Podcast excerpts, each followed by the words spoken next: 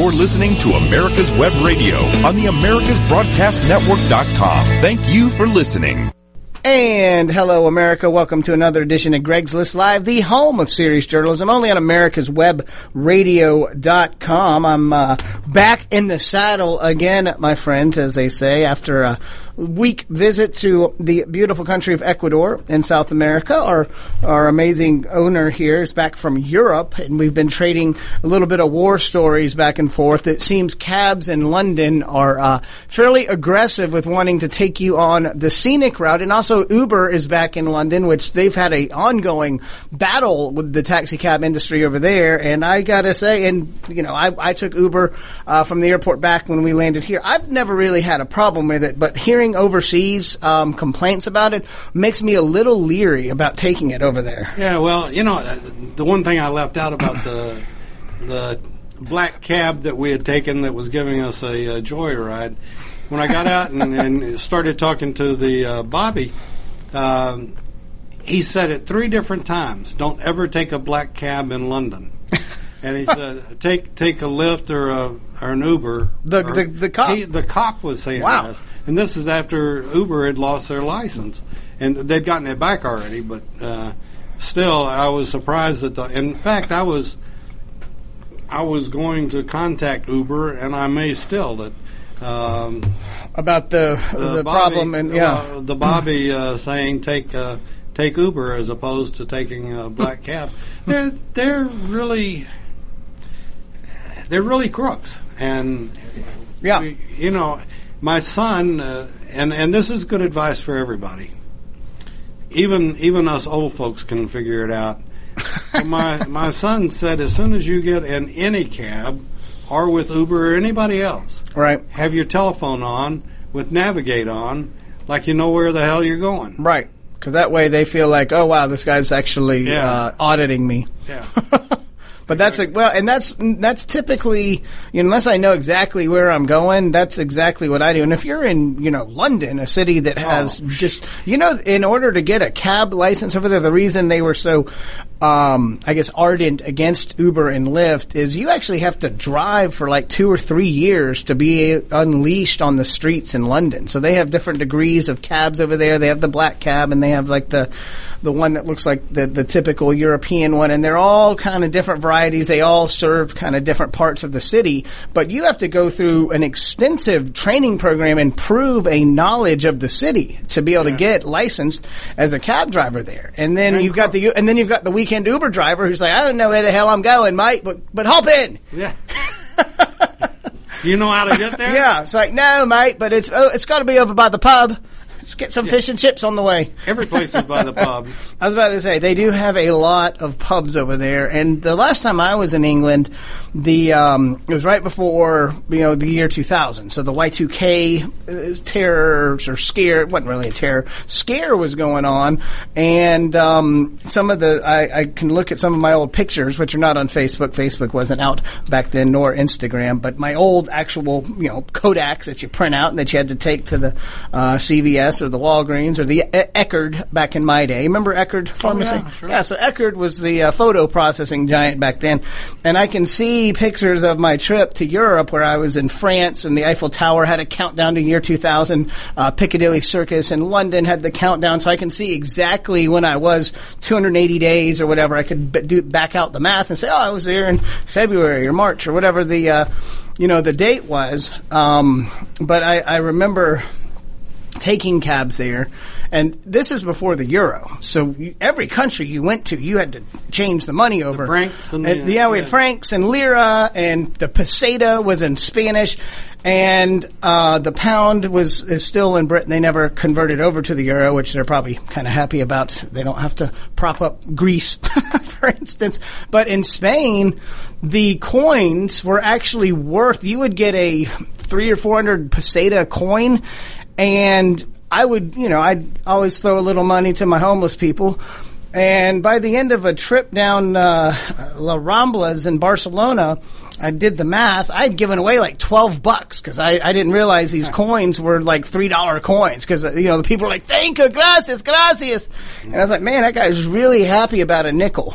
Well, turns out the nickel's worth about $1.80, Greg. But uh, yeah, so I learned quickly to go ahead and change the money and try to do it in bills. So in that, uh, I guess, instance, it is better for them to be on the. You could go get them a whole bottle of uh, Joe. Huh? I was about to say, you know, they do make a lot of wine in Barcelona, so you can get local grapes and local product. Speaking of local, Dave, we've got local elections going on today. I know you're Sandy Springs, I'm in Tucker, which we do not have anything to vote on. Although you do actually, if you went to vote today, Dave, you would be able to vote for Fulton County Commission Chair. There are two people that are in the runoff for that. If you're in Roswell, you have several elections. Johns Creek, you have a city council. Did Gabriel May- make it? Through? No, he, no, he he didn't. But uh, it's the Ron Pitts versus Keisha. And today, here's my advice: if you are in the ballot box and you see the name Keisha on your ballot, vote for the other person. So vote for Mary Norwood in Atlanta. She's competent and ethical, unlike her opponent. And then Ron Pitts is uh, probably the better option for Fulton County Chair. The other local races, you're really just going to have to do your own homework on those. I haven't been able to get into the minutiae, although I will say John Bradbury will do the best job in Johns Creek. So my Johns Creek folks, get out there, vote for John Bradbury today for City Council. He will help preserve y'all's quality of life. Uh, the mayoral race has really turned into, uh, you know, this fight between And Mary, and the Democrat Party has really gotten involved in this, even though these are supposedly nonpartisan. Um, they have spent. Uh, well, what I read was that Keisha's campaign, Keisha Bottoms, the race to the bottoms, as I've been referring to her campaign as, uh, they transferred three hundred thousand dollars to the Democrat Party of Georgia so they could use uh, you know her resources to get out the vote. And Mary Norwood, uh, you know, she's ethical and competent, but by no means is she a Republican. So it's curious to see somebody that has a progressive record like Mary be called a conservative or a closet Republican or you know all these terms that uh, you know the Democrats are throwing at her. It's very uh, well, it's very interesting. It's like Republican is a scandalous word down in uh, you know the city of Atlanta. But uh, got a lot of big choices, folks. As Atlanta goes, pretty much so goes the state of Georgia. And if you do your homework, you'll realize that the city council and the mayoral elections, those decisions have the most direct impact on your life uh, immediately, at, at, any rate. This uh, city government doesn't print money; they don't do a whole lot of uh, social issues, so you don't really get the uh, the polarizing issues. But they're figuring out if they're going to approve high density ho- housing, for instance. They figure out if they're going to fix the water bill problem. They do the trash. They handle the uh, the the local tax base. All goes to the city of Atlanta, and they have to pay for all the city services. So you want somebody that's ethical and competent in there and you can kind of look past what their voting history is. If somebody's ethical and competent, I'm going to vote for them regardless of if there's a D or an R by their name at the local level. And on these nonpartisan races, they, there won't be. But people are still going to look at somebody's voting history and say, oh my God, they voted for a Republican 35 years ago. Send her to the pit of misery, you know? You know, uh, last year when we got in, we had a little water problem, and I, we even though we live in Sandy Springs, it's the Atlanta water system. And I, have got to give them kudos. They were, uh, we contacted them. The Sandy Springs? Or was it Atlanta? I'm sorry, no, I missed that. I live in Sandy Springs, but our, I guess all of Sandy Springs water comes from Atlanta. Um, anyway, the Atlanta water system. So yep. we came back and we had, uh, had a flooded front yard, and my main line had had busted uh, between the the meter and the house. So you had like a and swamp so, in the front yard. Uh, basically? We had yes. We, did you we, have the Okefenokee Part Two? Uh, no, you could water ski actually. um, but anyway, so we knew that we were going to get, and it was a couple of thousand dollar water bill. Good but night. We had uh, we had contacted them and yeah. said, you know, explain and, to them. Yeah, and the lady was extremely nice. Yeah, and she said, you know, you call me and we'll work through all of this. And um, so we had immediately called and spent two thousand getting a new line put in from the meter to the house and all the stuff that you go through. And she said because you know we jumped on it like flies on honey, and hadn't messed around and, and been out of town for three weeks and you know, it just happened. But they uh, they wound up. I think we paid. The bill was uh, just under a couple of grand, and we wound up paying like two or three hundred over what we normally paid. Wow. And uh, they were just very, very nice about it. And Yep. um, That's great. I Yeah. mean, that's like a positive customer service story. Yeah. And uh, for all the, you know, DeKalb County water system where I live, and have, have been there since what, 03, I guess. They, for as maligned as they are, if you ever get through to their customer service, they're pretty nice. And I've actually learned that uh, they really respond to email. So once you get them on email, they're very responsive and very nice. So I think you know a lot of times these uh, municipal employees they get a bad rap, but it's frankly because they're overworked. You know these counties spend money on projects that they shouldn't, like the Atlanta streetcar. Spent a hundred million dollars. A lot of that was from a federal grant. is that, by the it's it's well right now it's it's the bus that can't go backwards, and it's probably driving around its 2.7 mile you know perimeter down near Georgia State. Uh, It's run? hundred million. Oh, it is. Yeah, it is. Well, they're going to keep running it as long as the federal grant money stays around. It's which I believe they had a hundred million dollars of, and that's what I'm. Let's get back to my talking about the ethics and local government, folks. While your local officials cannot print money, while they really can't advocate too much for, they're not going to be pro-life or pro-choice, or they, they may personally be, but they're not going to be making federal policy at the local level. They will be spending federal dollars, your tax dollars, on whatever projects they deem uh, necessary, or um, in some cases, maybe just adventuresome in their localities. And they're also going to be doling out contracts, which we've seen uh, Kasim Reed dole out uh, contracts to friends and family, and uh, it hasn't worked out so well for City of Atlanta taxpayers. But that's the danger: is they do get their hands on a lot of federal money, and if you can't trust them uh, before they're the mayor, then you sure as hell ain't going to be able to trust them after. So, um, you know, the the Keisha Bottoms campaign should come with huge flashing warning signals: avoid, avoid and you should vote for the competent, ethical person, Mary Norwood, who will at least stand up as somebody that will support good stewardship of your taxpayer dollars. So that's my personal note on it. I uh, hadn't been too outspoken about it. I didn't want Mary to be accused of being a Republican and getting support from such a, uh, uh, um, I guess, uh, conservatarian like I am, we wouldn't want to get anybody in trouble and muddy the waters. But uh, six hours, scant six hours before the polls close, I don't think I'll be able to do any harm to her campaign at this point. I can do more good than harm. But uh, so we've got um, our uh, friend, the mayor of Alpharetta, David Belle Isle, on the, the other line. Dave, do you want to take our break first? Are we close enough to do that and then get the segment started? So yes.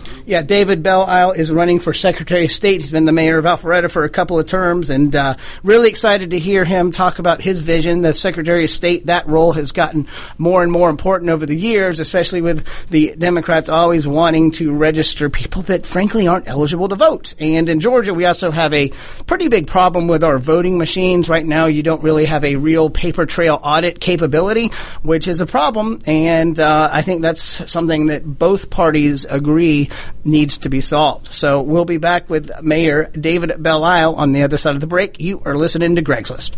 45 years of experience is behind the most trusted name in auto transportation. Passport Transport, the first and finest today. That's why Passport Transport is the preferred auto transport for major auto manufacturers, concours, museums, tours, and collectors, and should be your choice from across the state to across the country. When you have the need, go to passporttransport.com and enjoy the peace of mind referenced experience will give you. Passport Transport. This is Lawyer Liz. Join me each week as we discuss drones, the Internet of Things, and all the technology in between. It's Buzz Off with Lawyer Liz, Wednesdays at 2.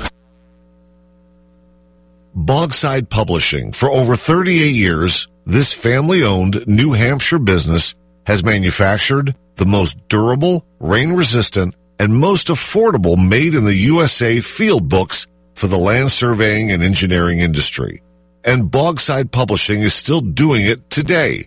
Demand Bogside field books from your supplier or go to bogsidepublishing.com for a list of exclusive Bogside dealers. You're listening to America's Web Radio on the AmericasBroadcastNetwork.com. Thank you for listening. And welcome back to Greg's Live, the home of serious journalism, only on America's Web Radio.com. It's runoff election day in the state of Georgia, so if you're in Fulton County or a municipality around the state, you very likely have a runoff election to vote uh, in. So make sure you get out to the polls. Turnout for these things is really low, especially in smaller cities. And the, the uh, mayoral turnout in the city of Atlanta actually had 30% turnout. Uh, in November, which is pretty high. So we'll see what happens as far as the final numbers get in. Speaking of mayors, right now we wanted to welcome our friend David Belle Isle, a fellow University of Georgia Bulldog like I am, the current mayor of Alpharetta and a candidate for Georgia's Secretary of State. Wanted to welcome him to the show and uh, give him a big hearty Greg's List hello. Hey, David, how are you, man? Doing well, Greg. Thank you for having me on. Very excited to have you on. I mean, I, I'm almost as excited as I was at 7 p.m. Saturday night. I uh, got to tell you. I don't think it should be even close. Yeah, I know. Okay, you, you, caught me. This is serious journalism, and let's be yeah. real. SEC I championship. I haven't gotten a horse in a, in a bulldog game in a while, and, and so that was we were we were downtown Alpharetta watching it on a big screen with everybody, and I was uh, not really showing uh, mayoral decorum and shouting pretty hard. Well, I think that's probably why people like uh, like you because you can actually act like a regular person instead of always having to have the pomp and circumstance, right? that's right. Well, anyway, so uh, so how's the uh, how's the city of Alpharetta going? I know it's booming up there, and I know you're running for Secretary of State, and uh, you also have a law practice. So lots going on in, in your life. Uh, just tell the listeners a little bit about yourself, your experience, and uh, why you're running yeah. for for Secretary of State. Well, absolutely. Uh, you know, the city of Alpharetta is is just going amazingly, and uh, so we have in, in the past uh, six years, almost seven now, we have reinvented uh, downtown Alpharetta. For those who know Alpharetta, know there's been a lot of changes. Really, just trying to bring that connection point, that identity with our city, and that's the whole reason I ever got in politics, because I felt like I could do something about that. It's been really rewarding to see the changes in downtown Alpharetta. Uh, we've also uh, created an environment that has allowed uh, Avalon to, to come forward and be the success that it has, uh, and so that that's been really exciting to see. We're actually doing a belt line of our own that's connecting downtown Avalon to Haynes Bridge and back, in what we call our Alpha Loop, uh, and so that is under construction and, and underway as well. And then, really from a uh, from a leadership standpoint, what I've really enjoyed is is really just kind of growing our technology industry here in Alpharetta. Um, six years ago, we were known as a corporate uh, environment, a corporate uh, headquartered kind of town. But uh, what we did in the meantime was really grasp our strength, which is technology. And we've grown our technology companies now to over 640 technology companies in our city limits. And we've added in this past six years over 12,000 technology jobs alone, uh, really making us a technology city of the South. So it's been it's been a lot of fun. Yeah, now Alpharetta is one of those cities that actually has a bigger daytime population than at night, correct? It is, in fact. So when when, uh, when we put our heads down on the pillows last night, we were about sixty-five thousand people. Uh, right now, as I talk to you in the middle of the day, uh, we're up, up around one hundred and thirty thousand wow. people. Uh, there's over a hundred thousand jobs inside the city limits of Alpharetta.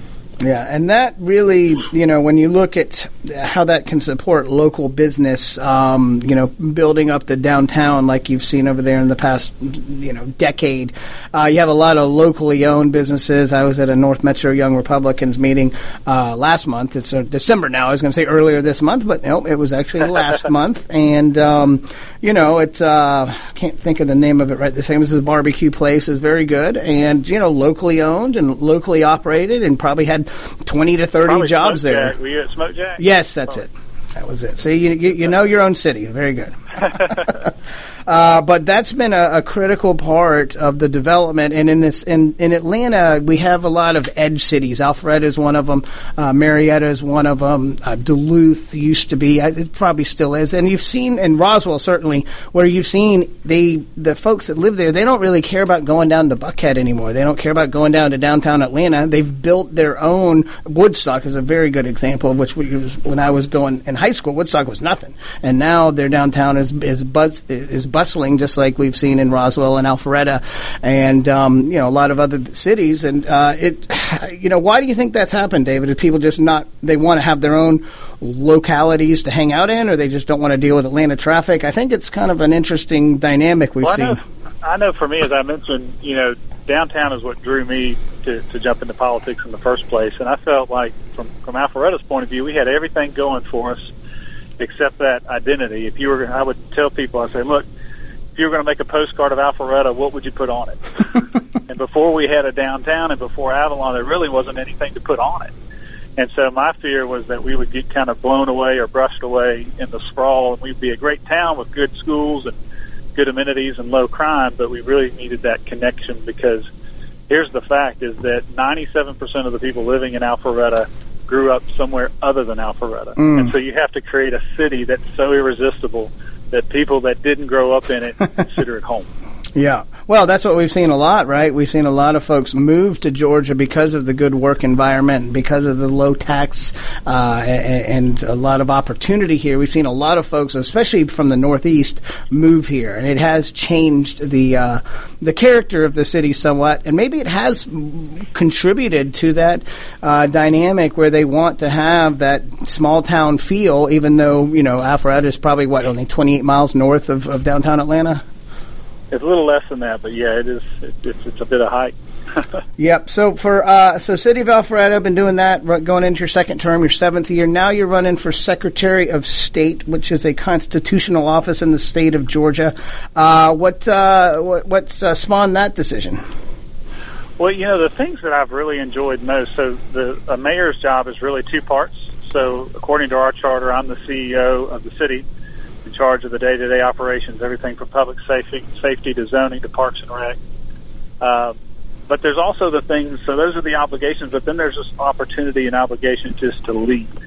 And really the things I'm most proud of, whether it be our technology incubator, whether it be creating uh, our Tech Alpharetta, which is the state's first technology convention based on, it's comprised of uh, technology CEOs, CFOs, CTOs.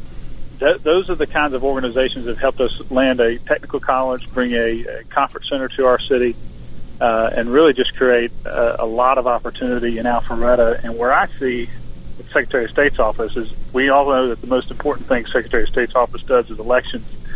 And I'm sure we'll get an opportunity to talk about that in a moment. But what drew me to this race was the opportunity to lead from that office and really pull our cornerstone industries in Georgia, that being agriculture, technology, uh, logistics, and film, and to be able to use the same kind of leadership with our technology commission that we did in Alpharetta, applying that to the state and creating opportunities all across the state of Georgia, not simply in one metro area. Right, because here in the state of Georgia, Secretary of State, and it's very similar in other states, is got a mandate to cover two, um, basically business licensing, um, uh, setting up the corporations, and then also Yeah, the elections, corporations, licensing, and securities are the primary functions. Uh, there are some other smaller functions as well. Uh, and it touches every single business uh, in the state. And so it, uh, it's an important role, uh, but I also think there's an opportunity to, to really help the state in terms of jobs and opportunity. Yeah, it's gotten a much higher profile over the years, especially if you remember the election back with uh, Bush versus Gore when the Secretary of State, um, you know, kind of, it was a Republican at the time and there was a lot of controversy about it. Secretaries of State now, a lot of them want to implement photo ID. God forbid you actually have to show and prove who you are when you get to vote to raise taxes on your fellow Americans. But uh, Right. why is that such a controversy, David? I mean, here in Georgia, I think we actually have pretty good laws that protect the integrity of the of the voter rolls. But why why is that a controversy? Well, I may not be the best person to ask to answer the controversy side of it. I'm a big believer in photo ID, and I don't think we've gone far enough in Georgia, to be honest. Right now, if you vote in in, uh, in person, whether you do early voting or vote on election day like today, uh, you have to show your voter ID, uh, photo ID, which is important. Uh, but if you decide to vote absentee, uh, you don't need a photo ID. You can simply just fill out a form, uh, and uh, you know you put your address on there, but you don't actually have to prove who you are. And I think that's a gaping hole in our election security. As to why that's controversial, I guess I guess no one's made the case to me yet. I, I don't know why that's. Fair enough. I don't understand the controversy either. I just know it exists, right? It's kind of It like does uh, exist. I, I can confirm it exists. yeah. So with the uh, yeah, and, and as we've seen the move to early voting, at first eh, Democrats kind of were the main ones that were early voting, but it really has shifted. So Republicans now really are at least neck and neck with Democrats in that, and it has changed the whole uh, election cycle because early voting will start three or four weeks before the actual election date, and it's really had to move up the timetable. So, you know, what kind of challenges? You know, obviously it costs more money to do that, but um, I guess the integrity of, of the voter rolls that's something that really needs to be addressed because if you're going to have 50% of the vote already cast before election day, that is ample opportunity for uh, malfeasance. Yeah, I mean, there, there's definitely, um, you know, th- that's not the biggest hole that I think needs to be shored up. Uh, real quick, since you mentioned early voting, I, I will say it, that, that my personal preference would be to have less early vote, a, a, low, a, a smaller early voting window. I think that uh, it's easier to keep it secure if you have a shorter window. I also think that it's less expensive for the cities and counties Yeah. knowing what our bill is. For sure. charged by Fulton County. Uh, three weeks to fully staff an early voting office is a long time. Absolutely, yeah. And I mean, you know, you've got the polls open today in Alpharetta. Everybody in Fulton County has something to vote for today. That's right. That's right. Um, but in terms of the uh, so the, the two biggest holes, I think that, that we got in addition to you know continuing to keep up with cybersecurity issues, but the two biggest holes, and one I already mentioned, which is a photo ID for the uh, absentee ballot. The other biggest one is that so in, in 2010, uh, the state legislature approved a Proof of Citizenship Act, which requires someone to prove they are a U.S. citizen in order to be added to the voter registration rolls. Uh, it's now 2017 and it has yet to be implemented. And so if you actually go to register to vote in box five, you have three options. The first one uh, is to put your uh, your driver's license number. Uh, if you don't have a driver's license number, then you can go to the next box and put your social security number. If you don't have a social security number, you just check the box on the far end of that of that box five, which says I have no driver's license and I have no social security number, and you will be added to the voter registration rolls. So until we implement the Proof of Citizenship Act, it's not entirely difficult to register to vote. And then if you combine that with the absentee ballot, you don't actually have to present a photo ID uh, to vote once you're on the rolls. Wow. So that certainly does sound like quite Not that whole. we're trying to put a how-to out there, but I was about to say it's almost like uh, go to the internet and you can find out all sorts of crazy stuff, or just listen to Greg's list, and we, uh, you know, we can make sure we. Uh, well, we'll put the. Uh, the kibosh down on anybody that wants to engage in voter fraud. I think, in fact, I'll have a couple questions on that. We're probably going to go ahead and take our break here. Uh, we're talking with Mayor David Belle Isle of Alpharetta and candidate for Secretary of State, which, uh, as we talked about, has a couple of, uh, uh, of mandates as far as what they're covering. We'll be talking about some of the business licensing on the other side. And um, I also wanted to talk about voting machines, which have really gotten a lot of, I guess, headlines here in Georgia for their antiquity. And we also have the, you know, the, the Russian hacking and a bunch of, uh, um, I guess, noise that uh, I think we can probably clear up if we do update our voting machines. But of course, that costs money, so it's always something that uh, it's the trade-off between do we want to upgrade technology? It does cost money. We need to invest in that as people. I also firmly believe that we should have a paper trail audit. But we'll talk about those topics and a couple more on the other side of the break. You are listening to Greg's List. Perhaps you are struggling to cope with the disease of addiction. If not, you probably know a family member or friend that needs help in battling the cravings and the personal and professional damage done by the effects of drugs or alcohol. Get a pen and paper and be ready to write down the following. These are the issues that the trained staff at the Atlanta Healing Center address and treat every day. Their doctors and counselors with over 40 years of practice in the field of addiction can treat the suffering individual in a thoughtful, compassionate, and experienced manner and guide him or her along the path to recovery. So call 770-696-9862 and speak to a knowledgeable staff member about how you or your loved one can be helped to enjoy a better and healthier life. More information is also available on the website at www.atlantahealingcenter.com. Whether cruising the strip in a 57 Chevy or taking the family on a vacation in a 71 Oldsmobile Vista Cruiser, you need to tune in to Classic Cars with Steve Ronaldo and Jim Weber every Saturday from 8 to 9 a.m. on americaswebradio.com. Bogside Publishing. For over 38 years, this family-owned New Hampshire business has manufactured the most durable, rain-resistant, and most affordable made in the USA field books for the land surveying and engineering industry. And Bogside Publishing is still doing it today. Demand Bogside field books from your supplier or go to bogsidepublishing.com for a list of exclusive Bogside dealers. You're listening to America's Web Radio on the AmericasBroadcastNetwork.com. Thank you for listening. And welcome back to Greg's Live, the home of serious journalism, only on America's Webradio.com. Wanted to remind y'all again, if you're in Fulton County or City of Atlanta, go ahead and get out to the polls today and, and make your voice heard. If you have a participation rate of 10%, you're technically voting for nine other people when you cast your ballot. That is a lot of power to wield, folks. So get out there and uh, realize that a lot of these local elections, the decisions made are going to have the most profound day to day impact on your life.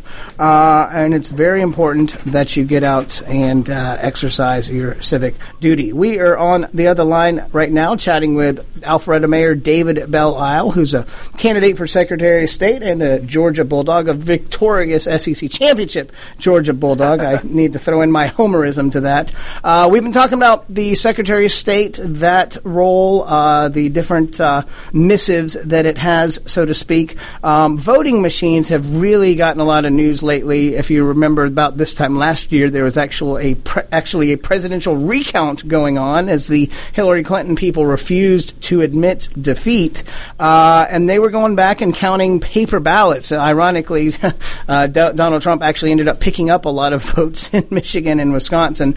Uh, right now in Georgia, we have electronic voting machines here, but we don't really have a paper audit trail, and that is something that has really caused consternation among both parties. It has bipartisan consternation. I don't know if those words have ever been used in unison, but you've heard it here for the first time. David, I know I've heard you speaking about this topic before, but uh, is that a concern of yours as well? It is, and and uh, you know sometimes when people say paper ballot, uh, the first picture that comes to your mind, and I'm hoping that that Democrats aren't supporting this particular plan, would be to go back to the old, you know, paper ballots where you fill in the circles and hanging chads Yeah. and all that kind of stuff that we're familiar with. uh, the system that I want to bring about and would be advocating is essentially you would walk up uh, when you go to vote, present your ID, and they would give you an eight and a half by eleven piece of card stock with a barcode at the bottom based on your voter registration. You then go to the machine just like you would today, and you submit that card. It would take it in, read the barcode, and it would present an electronic copy of your ballot, and you would vote just like you do now. And then when you hit cast ballot, it would actually print your selection onto that card, and then it would push it out to you. You'd be able to visually verify that the card reads just as you intended to vote. Then you would go to a second machine to turn it in, and that second machine would scan the physical card, which would make a second and distinct electric electronic copy, and they would also store the paper copy. And so now you've got redundancy. You've got Mhm. two electronic copies and a hard copy uh, that creates an opportunity for any type of audits someone would want to do to make sure you would have to hack two electric electronic systems and change the physical vote to successfully change an election. And while nothing is impossible, uh, that's the type of integrity we need going forward. Absolutely, that would be very, very difficult. Even the Russians couldn't live up to that challenge. I don't think. So right now, that um, you know, that's kind of a big issue. I think, uh, from what I've heard from some of the other candidates, that's on their radar as well. Um, it, it, it's going to cost money, um, and you have to ask the, the state of Georgia for the money. What is your estimate on the cost? Well, two things. Uh, let me just point out because because what you pointed out was was something that's really systematic across the entire Secretary of State's office. The Secretary of State, while it's a big title, while it's mentioned in the state constitution, it is a hat in hand position, which means it has no power, no resources, no authority. and so to get anything done, you're going to have to be a leader. you're going to have to be able to to interact not only with the state house and state senate. You're also going to have to have a good relationship with the governor. Anything that you want to do that uh, is of significance, you're going to have to be able to bring private and public partners and leaders together. And that's what we've been doing here in Alpharetta, and that's why Alpharetta has been so successful. The mayor, the dirty secret is, is that a mayor has actually no authority and can't even pass a budget unless three other folks go along with him. Uh, as to the cost of the machines, the machines are, we think, will cost around 110 is the number I've heard, 110 million to 120 million. What I would do is what we do a lot of times in city budgets for two reasons. One, it's easier to stomach for the legislature, uh, and two, it allows the Secretary of State to slow roll it out to implement it and train over a course of elections rather than all at once. And so I recommend doing it in three fiscal years, dividing it in thirds, starting with those counties who do the best job of managing their county elections, Mhm. and then being able to train and get all the bugs out. By the time you get to that last third, the ones that kind of struggle uh, with their elections, uh, you're you're well suited for the task. Now, with that, I mean, I don't want to assume things, but the bigger the county, typically the the more problems they have. I mean, in DeKalb, we get maligned a little bit, but I'll tell you, we we show up a little earlier than Fulton most times on the Secretary of State site, and I, I know Fulton is kind of famous for, or infamous, is a better pejorative for their their problems. And Fulton, I mean, that has over a million voters, so I, I would say probably don't put Fulton in the first um, test phase. I don't know. My that would be my gut as well. So would you would you look at like uh, like a f- county like Forsyth, for instance, which I, from what I can tell does votes very well, is big enough that you'd be able to get a decent sample size from it. Like a counties like Forsyth and Cherokee, which probably mid-size, maybe even bigger than uh, you know. Obviously, the They're on go- the higher end, Oh, they're they- mid-size. I was about to say they probably are. They're if you're in, counties. if you're in the metro, the 13 county metro area, you probably tend to uh, skew a little bit bigger. But is that Right. a kind of county size that you would look at, or would you really just look and say, okay, Augusta, the folks out in Evans are doing a great job. Uh, Columbia County, we're going to start there, and would you stagger it around? Because I and and it would all be part of the same election. So one election, some counties would be using the new machines and reporting those results, and then the other counties would be using the old machines. Is that how you would envision it? That's right, and and I don't, you know, to be honest with you, I don't know exactly how we would break it down. Okay. Uh, but that first year, we really would want the, the all stars in Mhm. terms of how they run their elections, so that we've got you know the best opportunity for success. And that way you can learn, okay, they, this was the, the problem area that they face, so we can adopt some best practices and go into uh, tweaking it for the next year. And then the final year, which is the counties that have struggled, uh, to put it nicely, would, uh, would finally have their time to shine, right? That's right. That's right. we for uh, business licensing. Let's talk about that for a second. That always comes up under the auspice of the uh, Secretary of State role. A lot of licensing now. A lot of uh, c- industries like to protect the um, their their own workers. Once once you go through a licensing process, you end up liking it because it cuts down competition. A lot of people say that we actually have too many professions licensed here in Georgia. What part of that responsibility um, makes you want to change things, tweak things, or uh, just uh, maybe put a new spin on them? Yeah, well, the Secretary of State it does it oversees 41 licensing boards, uh, everything from nursing uh, on down to the the, the less life threatening. and uh, it's important to know that because uh, I think a lot of times people think, well, Secretary of State just can make policy as to those licensing boards, and Mhm. they can't. Uh, the licensing boards are created by the state legislature, and then the uh, the members of that licensing board are appointed by the governor.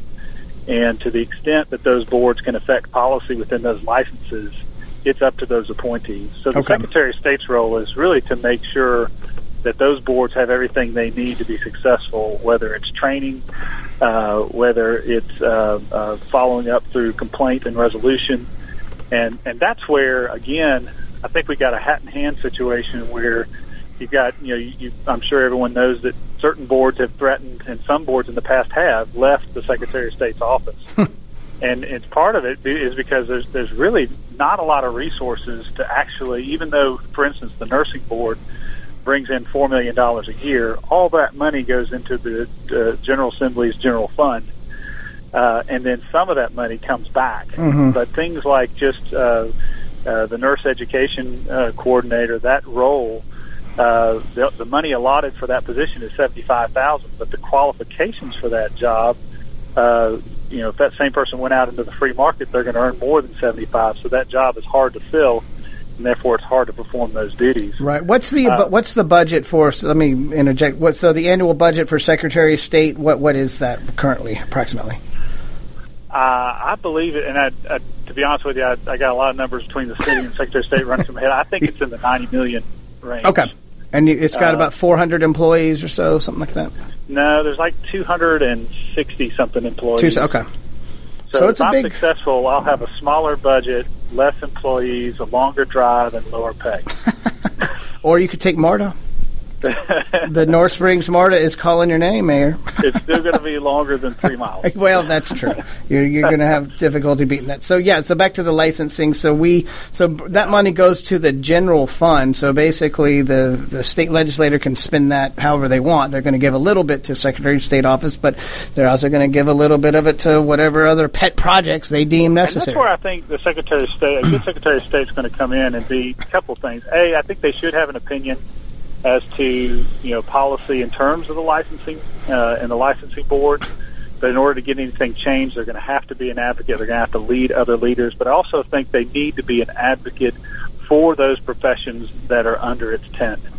And so, not to say they need to take every position that that uh, that the uh, uh, the licensing that particular licensing board has, uh, but where they can, they really need to kind of be you know join forces and really help them and help that profession because uh, they are they are under that umbrella, and I think that I think that means something. Yep. All right. Well, let's wrap up here. So finally, uh, David, you know I've been active in some campaigns, and I have, I guess, noticed what I would call irregularities. For instance, you know, campaigning in House District 81, uh, came across 50 or 60 voters that showed up on our voter list, and they were registered at extended stay hotels and uh, basically office parks. And um, I'm kind of thinking they don't live there anymore. So, what uh, what can we do to clean up the voter rolls? And I am not saying we need to disenfranchise anybody. What I'm saying is we need to make sure our voter rolls are clean as possible to because the power that uh, the individual voter has to raise taxes on some on their fellow neighbors is so strong in this country that uh, we really need to maintain the integrity. What um, you know, is there any way we can audit the the rolls for some of these irregularities that I'm sure would show up with a, a simple database search? Yeah, and the, uh, the an audit is a good idea. Also, the the list maintenance feature, you know, that, that the Secretary of State is charged with, it's got to be done consistently um, and and with predictability. Uh, there has been, and I know there's always good reasons, but the, that the list maintenance has been somewhat sporadic as to when uh, it, it's done, and sometimes because of those sporadic times and you know an upcoming election or, or whatnot, because it's not predictable. Uh, oftentimes, that's what sparks the litigation on the other Yeah. side of the coin, Yeah. saying that hey, you know, you're disenfranchising folks, and it, it is a a delicate balance uh, to walk. You know, uh, the current secretary was recently you know, in their list maintenance plan. You know, had to put half of the ones they took off back on uh, due to a lawsuit and due to, to not working within a predictable schedule. So, and- and, it's difficult, but I think that uh, you know th- th- you, we've got to do that if we're going to preserve the integrity of our election system. I agree. So basically, just say, look, we're going to do this twice every four years. It's going to be on this schedule, so get ready because uh, it's coming. So, uh, David, I appreciate you calling in today. Enjoyed uh, both of our segments. Tell the folks where they can find you online, and uh, we look forward to hearing more from you in the future. Absolutely. We're at uh, davidbellisle.com. Of course, we're also on Facebook and Twitter. And everything we're trying to do really just boils down to defending the vote and empowering the individual. Great. Well, we appreciate it, and we appreciate you guys for listening. Check out David Belle Isle at uh, an event in your area very soon. And we'll see you on the other side of the break. You are listening to Greg's List. Cook Immigration Partners is your passport through the immigration maze. Whether it's help with E-Verify in your business, or help in how to document a new employee under the new I-9 rules, or if you marry a foreign national, Cook Immigration Partners is your best choice for a legal advocate. Call us today at 866-286-6200. That's 866-286-6200, or visit us on the web at www.immigration.net. Did you miss a show that you really wanted to hear? All of our programs are available for download on americaswebradio.com and on iTunes. You can listen to your favorite programs on americaswebradio.com anytime you like. Do you have problems with sinus pain and pressure? Do other people smell things that you don't? Have you lost the joy in eating because food just doesn't taste like it used to? Is your nose always stuffy no matter what you do? Maybe you have sinus or nasal polyps. These are generally benign growths that occur from chronic sinus infection or allergies that are either undertreated or have not been treated at all. At Peachtree ENT Center, we specialize in minimally invasive balloon dilation sinus surgery and correction of a deviated nasal septum and turbinate reduction surgery that can be done in the office. We use state of the art equipment so that you can see the problem. You will be a partner in your care, and together we will decide the course of treatment. We believe in old fashioned medicine, where we take the time to fix the problem, not just medicate the symptoms. You can rest assured that all options will be offered before surgery is recommended, because Peachtree ENT Center is where patient care counts. Did you miss a show that you really wanted to hear? All of our programs are available for download on americaswebradio.com and on iTunes. You can listen to your favorite programs on americaswebradio.com anytime you like. This is Lawyer Liz. Join me each week as we discuss drones, the Internet of Things, and all the technology in between. It's Buzz Off with Lawyer Liz, Wednesdays at 2. You're listening to America's Web Radio on the AmericasBroadcastNetwork.com. Thank you for listening. And welcome back to Greg's List Live, the home of serious journalism, only on America's Webradio.com. We finished up a couple segments there with Alpharetta Mayor David Belle Isle talking about the Georgia Secretary of State role, which I think was a good segue to make sure to remind folks get out and vote today, folks. You've already heard my uh, suggestions as far as uh, who to vote for in the mayoral race in the city of Atlanta and uh, Johns Creek City Council. Um, you know, for, and if you're in Warner Robins, vote for Eric Langston City Council. I don't want to leave my friend in the middle of the state out. Eric has been working very hard, made it to the uh, runoff, and that is today. It's amazing, David, how much work these candidates put in. And then when they count the number of votes tonight, it'll be a couple thousand. I mean, in the city of Atlanta and Fulton County, there'll be you know tens of thousands. But uh, you know, for some of the like Warner Robin City, that's probably fifteen hundred votes. I mean, you know, so you, you, get a blowout if you, win by a landslide if you get a thousand votes. Uh, Johns Creek has 82,000 people. I mean, there's probably going to be 3,000 votes in that thing. I mean, you're. You think they're just that dedicated? The the the the, The vo- candidate. the voters No, or the the candidate. Oh, the can yeah. I, well, I mean, I think the candidates are they knew what they signed up for. They can't control how many people go vote. And I will say that when you get a voter history, the database, you know who the the we call them hard Republicans, hard Democrats, soft, whatever. It you look and you see how many elections they voted in the past four, and so you can see if somebody votes all the time. If they vote in Republican primary and every other election, those are the houses that you want to hit. And fortunately, from a candidate standpoint, you can identify those folks. So you're not just knocking on somebody's door that doesn't ever vote. So it's not a complete waste of time, but you know, you see in runoffs, particularly, uh, especially for, you know, a Roswell or a Johns Creek, the drop off from the general to the, the runoff is, is significant. I mean, it can be 50% less votes. Um, even like for Lane Flynn's race uh, last year, the he had, I believe we had 1,407 total votes in the Republican primary. This was with three candidates on the ballot, and then the runoff, I believe, was like eight or 900 or something like that. I may be off by a few few numbers there, but I mean, you're fighting for 900 people. it's just, you know, you just you don't know who's going to turn out to vote, and um, that's we. I, I've been a little bit disjointed from the uh, the Atlanta mayoral race. I've seen some of the ads. It certainly wasn't as bad as the Handel and Ossoff ad onslaught. Um, you know, I've started. I saw some, but I think where I where I live was very close to the sixth district line, so I was probably with broadcasting now. They can target exactly where you live with cable. They can get your uh, IP address. They can see where your address and, and basically tell the cable company, hey, we want to buy, uh, we want to do an ad campaign, and we want these areas specifically. The when when you get inundated with everything is when somebody does a big network buy, and they just have to buy for City of Atlanta, and it goes everywhere. And I think that's what they did in the Handel and Ossoff race. You didn't see that. I didn't see it n- as much with the mayoral race. I mean, I don't know if you saw any. Did you see? Do you, do you remember? And you've been out of the country. Yeah, I- so have you? I mean, you you basically took the month of November off from the United like States that, of yeah. America. So, what was it like spending Thanksgiving overseas? Well, they really, yeah, you know what they call it in uh, The ones London? the ones that got away, or what do they call it there? Thursday. Thursday.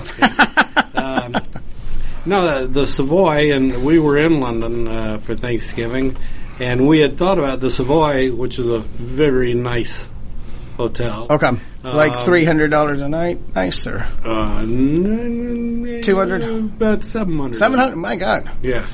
Um, Somebody anyway, won the lottery. Um, they they had a Thanksgiving dinner, and uh, but we had, we had so many things.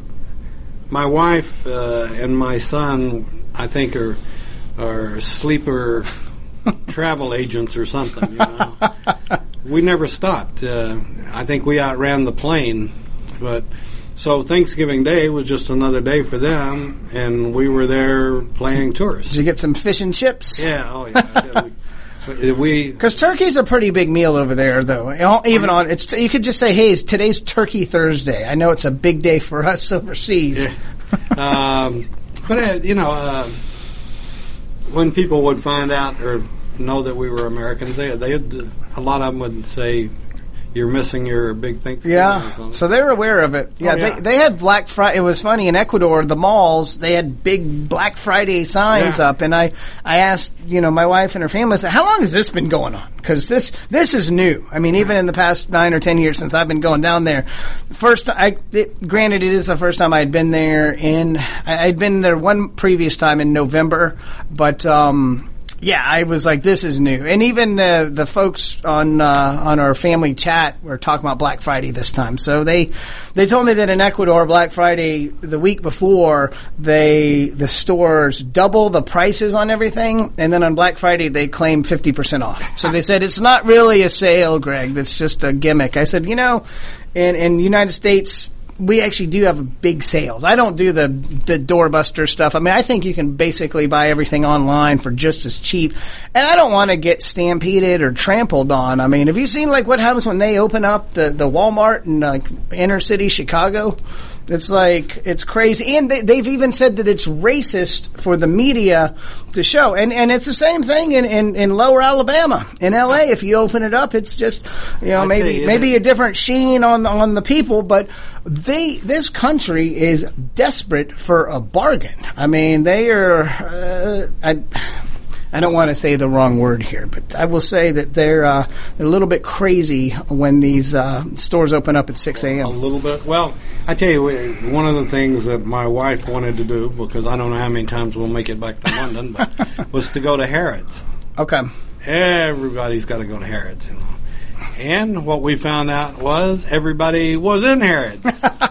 Holy cow! I mean, they uh, it was wall to wall body, and uh, I didn't realize um, they have quite a uh, quite an extensive food bar there.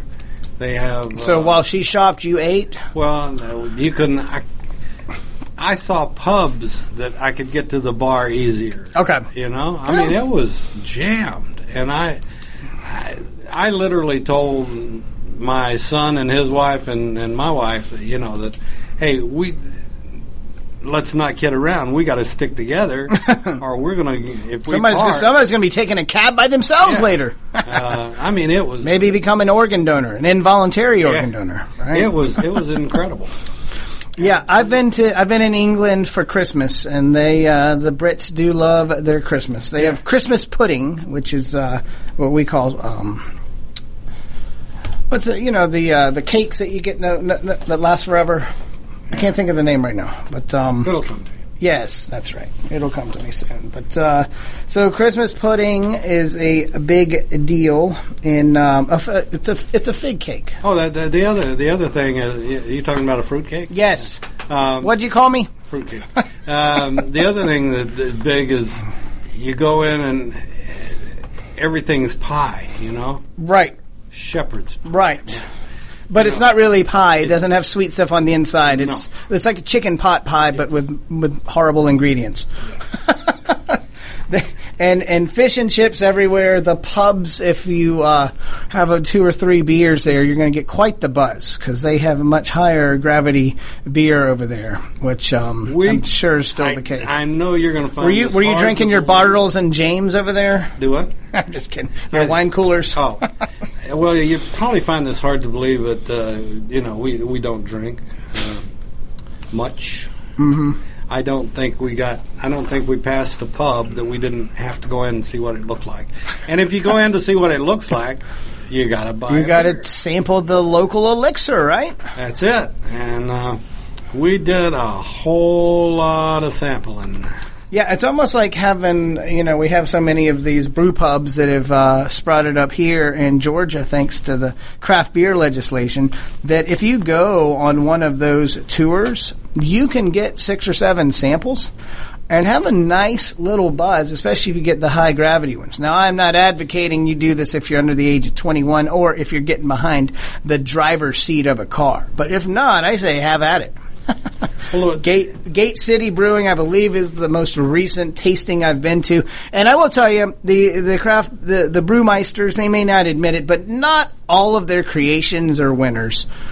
And go ahead and tell them that, folks. They they may be a little bit upset that you know you're giving them a critique of, of their creation, but definitely tell them because that means they can go back to the drawing board and, and put out something a little bit better. Now, if the fact that you don't have a very sophisticated palate is the problem, then that's on you. But if you are a connoisseur like I am, feel free to tell them that hey, oatmeal number seven ain't cutting it, Jack. Missed the boat. you missed the boat The on sad that. news was probably one of the um, best looking ladies I think I've ever seen. I mean, she was star. Besides Leanne, Besides who? your wife. Oh, my wife. Yes. Yeah, yeah, yeah. Oh, yeah, yeah. Uh, Yes. but You've got a picture of her in your wallet. Check it out. This this lady uh, was at the market that adjoined uh, the Eiffel Tower. Okay, last so year. she she was in Australia. Huh? No, yeah, right. Uh, so anyway, she was uh, they she had a booth and they were selling the blue wine, the heated Okay. up wine. Yeah. Oh wow. That's uh, damn good. I could use some for You, my car. yeah, I was about to say that's a secret right there. But uh, and she she was I got I, I have pictures of her. I must admit, uh, extremely attractive lady, and um, as long she as you didn't, as long as you didn't Al Franken her, I think it's okay. well, she was she was good looking on the first glass, and she was better looking on the you know.